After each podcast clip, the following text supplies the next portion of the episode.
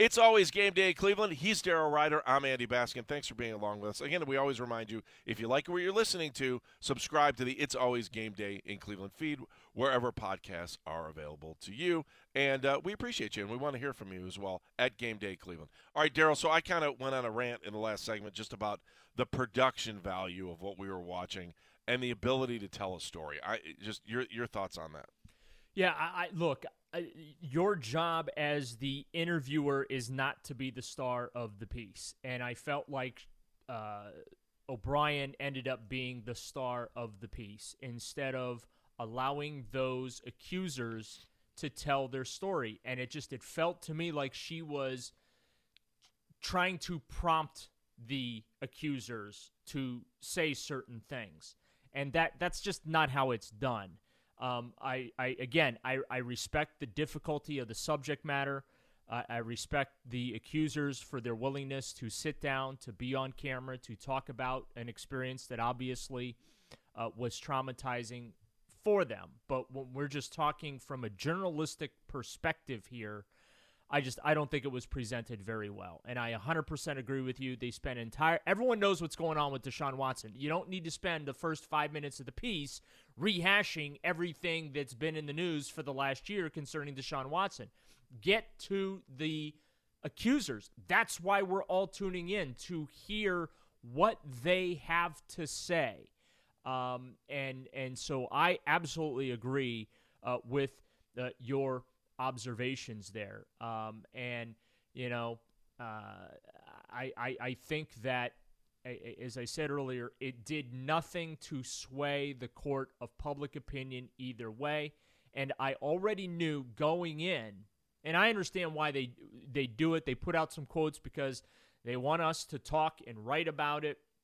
The, the problem for HBO there was they released is we call we call them in the business the money quotes, uh, right. the headline quotes, and they released all those. So when I watched that piece uh, earlier this week, there was no new information that came out. I already knew everything, and I think that that took away and did a disservice to uh, the message that the accusers wanted to convey uh, in those interviews. So yeah, it, I, I I just I felt like it was an, a journalistic opportunity that was not uh, maximized. And again, I understand how callous that sounds uh, when we're having a conversation about what we're having a conversation about here. Um, but that's we're we're talking from just a journalistic perspective, picking this thing apart. Uh, we had both lawyers on the station this week, uh, both Hardin and Buzbee. Uh, both of them advocated uh, for uh, their clients. Uh, in this case, Rusty Hardin for Deshaun Watson. I, I, thought he did a great job answering a, a, lot of really difficult questions that I think a lot of us have about this situation. And, then, of course, Tony Buzbee on behalf of these 22 women who uh, you know have accused Deshaun Watson of some pretty gross behavior.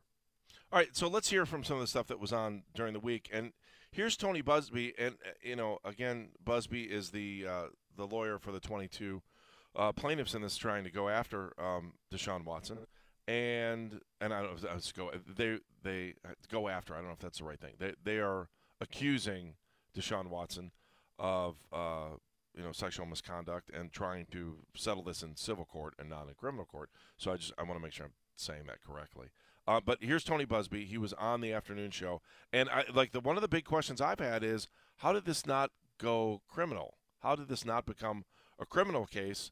And so the the question becomes how did two grand juries not indict or no bill um, Deshaun Watson? The old adage is you can indict a ham sandwich. But the opposite is true as well. If the if the DA doesn't want an indictment, he or she will absolutely do what it takes to get that veil of protection. So nobody comes at the DA and says, "You didn't investigate, you didn't charge this case when you should have." So I would suggest to you that the DA did not want an indictment.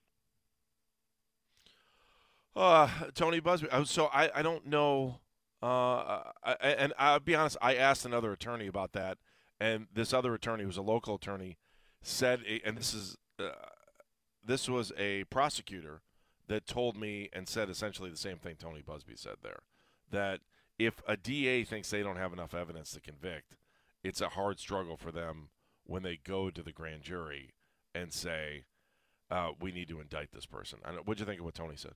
Well, the yeah, from a prosecutorial standpoint, they do not they do not want to go to court uh, without the ability to get a conviction. And if they don't have that ability, if if they their evidence is not strong enough, the last thing they want is to take Deshaun Watson to court in a criminal matter and Watson be acquitted.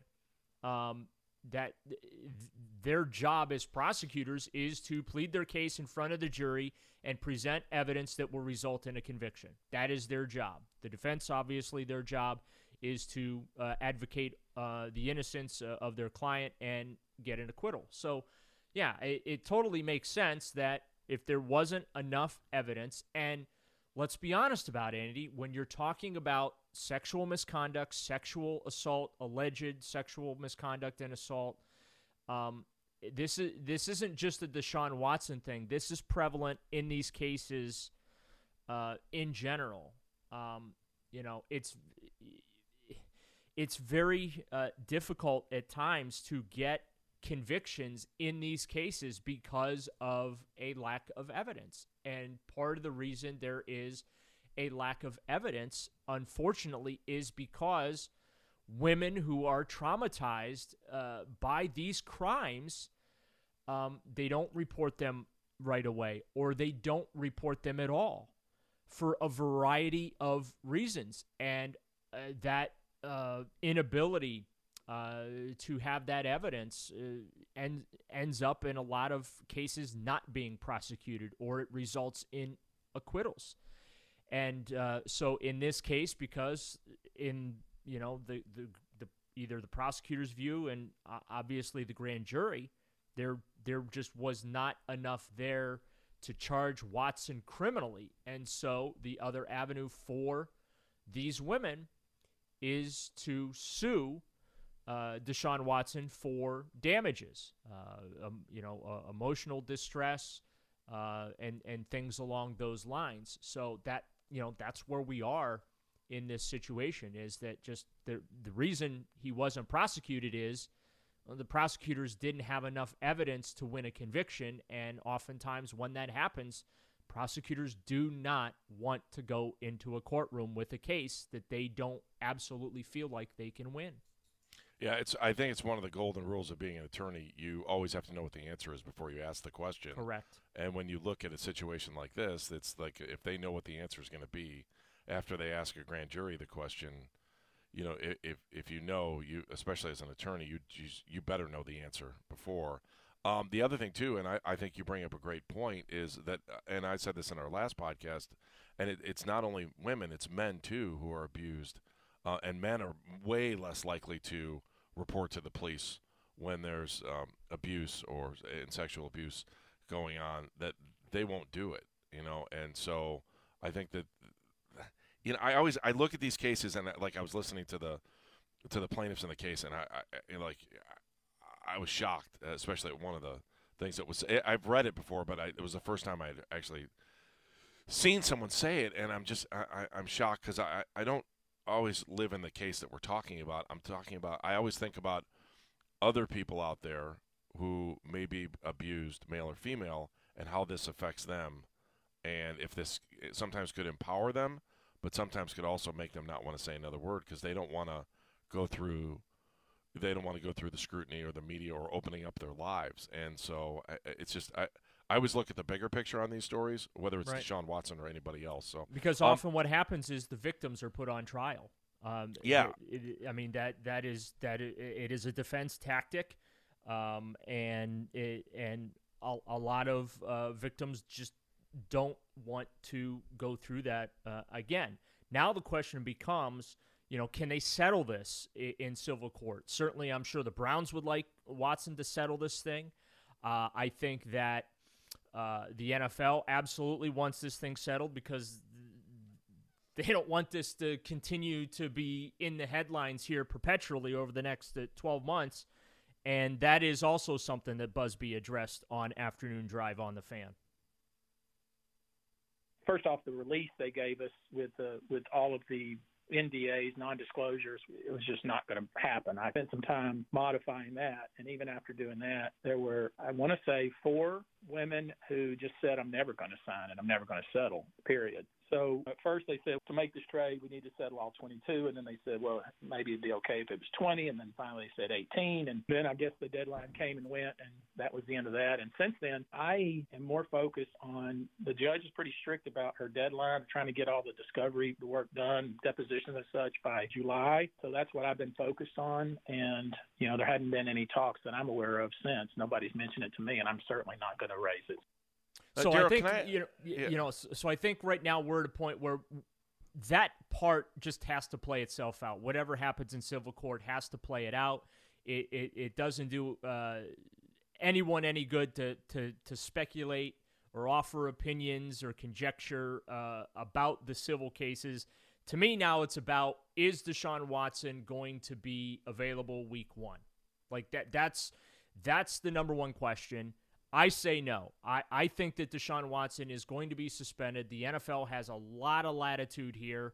Uh, when it comes to the personal conduct policy, I think it's going to be very easy for the NFL to say to Deshaun, You've made us look really, really bad with these civil suits, so we are suspending you for that. Not so much for what you're accused of or what we in our investigation uncovered and think that you are guilty of, but you've given the league a black eye and that's why we're going to suspend you. I think that that ultimately, when this uh, comes down, uh, Commissioner Roger Goodell said they're close to the end of the investigative portion of this thing. That that's winding down. Uh, so hopefully, in the coming weeks here, certainly before training camp, I, I think we'll have some sort of a resolution. But yeah, I, I think that Deshaun Watson at this point probably is going to be suspended more for the negative headlines rather than what he's been accused of. So here's my question because this is where the new step comes in, right? This is Sue Robinson, the federal judge. So now let's just say, let's say they settled today, okay? Or not settled. The league decides that they've decided, and I'm just throwing out random games because just like you said, eight games. Say they say eight games. Then what happens is Deshaun's group appeals, or the NFLPA appeals on Deshaun's behalf and now you enter into the new CBA. What happens there? Is the suspension frozen? Is it uh, uh, like I don't understand what happens at that point? Well, here's um, what's going to happen. First of all, I don't think that there will be an announcement of any kind until the process is completed because that's that's typically how this works, okay? So The the NFL's process? Yes. So Okay, not the legal process, the NFL's process. Correct. Okay. Because that's what we're talking about here. So, right. what what happened is is they will uh, once the investigation is complete. Sue Robinson will look at everything and decide whether or not he sh- he violated the conduct policy. And uh, if, if that the answer to that is yes, then she'll recommend the discipline. If the answer to that is no, then we're done. That's it. There's no appeal. Right. You know, the NFL can't appeal that. Okay, so then Deshaun, eh, which he probably will because that's his right under terms of the CBA, he'll appeal whatever discipline's handed down. Once the appeal is completed, then I believe we'll get the announcement Deshaun Watson has been suspended by the league for X amount of games for violating the league's personal conduct policy, and we're done. We're not, I don't believe we'll get an announcement that he's been suspended before the appeal process has been completed. And one of the big reasons why the league does that is to uh, you know, n- not tarnish the player, so to speak. Because if the player wins the appeal, then the fact that he's suspended probably you know shouldn't be out there. You know what I'm saying? So well, well, no, I don't I mean, anticipate look, I, we're going to get any type of an announcement from the league until Deshaun Watson's appeal gets heard. Uh, I, I respectfully try to. I, I don't know if that's what's best for the NFL. I, I like if you're the NFL, you want if you're the NFL, I think you need to announce that he's suspended and that it's under appeal. And that then they have the uh, and then have a second announcement out. that you reduced it. well, well, it's not the league that would reduce it. It's and by the way, they're not going to reduce it. So uh, like it, it, Sue Robinson can only um and uh, she can there's really only one thing she can do. She can say no, you shouldn't be suspended. It doesn't really matter what she says on the recommendation on the back end, based on all the stuff that I've read on this. That if she says he gets suspended for two games, and the league has already said six going into it, it's going to stay six. They're not going Right. to change their mind, and that's because the NFL has the right. Roger Goodell has the right to do that. Um, a- and I almost think it- like it, the NFL's in a weird situation here because uh, let's just say uh, Sue Robinson says no suspension. Well, then the NFL can put their arms up and go, you know what? We wanted to give him eight games. We wanted to give him an entire season, but because of the collective bargaining agreement and his right to appeal, we had a federal judge who's supposed to be impartial to both sides say, no, the NFL, we did our job. We came out, we recommended what we thought was the deal, and so this is where we are here. The the other part of it is is if Sue Robinson comes out and says, "Yes, you tarnish the shield and uh, you're in violation." I think it's four games, and the league has already said eight. The league's going to be like, "No, we said eight. It's going to be eight, and that's it. It's over from that standpoint." So I, I think there's some optics for the league here to say, you know, you go back to that one soundbite they did play in the piece where Roger said, "We're not going to stand for domestic violence," and Roger can go, we even went further than what the federal arbiter said. We gave him more games. So I do think that they need to say what the suspension is first, go to uh, arbitration, and then come out with another verdict on this. And then you better hope that there's no new information and no indictments along the way. I do also think that it's better off that Deshaun Watson is. Uh, what was the line? Desha- Deshaun Watson, if he does try to settle, and what we heard here is that there are four that do not want to settle. But if he does try to settle this case, to settle after the league makes their determination on what the punishment is. Uh, quickly, agree or disagree on that? Yeah, I, I, think that that uh, would be reasonable. That and that seems to be the focus of everyone right now to to get through the discovery phase of everything uh, and meet the judge's deadline for that. And then the the other part of the focus is waiting for the NFL to complete their investigation. Do they need to talk to Deshaun again? Uh, uh, Rusty Hardin uh, told us this week the NFL met with Watson for three days. Uh, Hardin also met uh, with NFL investigators, and uh, so it, it becomes a wait and see now. Uh, and again, the commissioner this week at the owners' meetings in Atlanta did say they are nearing the end of the investigative phase, and then it goes, uh, you know, it goes into the review and hand down the discipline portion of things, assuming there is discipline, and then of course the appeals process that Watson's um, entitled to. Okay, a lot of to digest there. Uh, I want to come back. I want to talk about the football impact of Deshaun Watson. So we're going to talk about that, what the players are saying about him, how camp looks, what what's the feel in Berea with him being there. So we're going to hear about that when we return. It's always game day in Cleveland. If you like what you're listening to, remember to subscribe to the It's Always Game Day in Cleveland feed.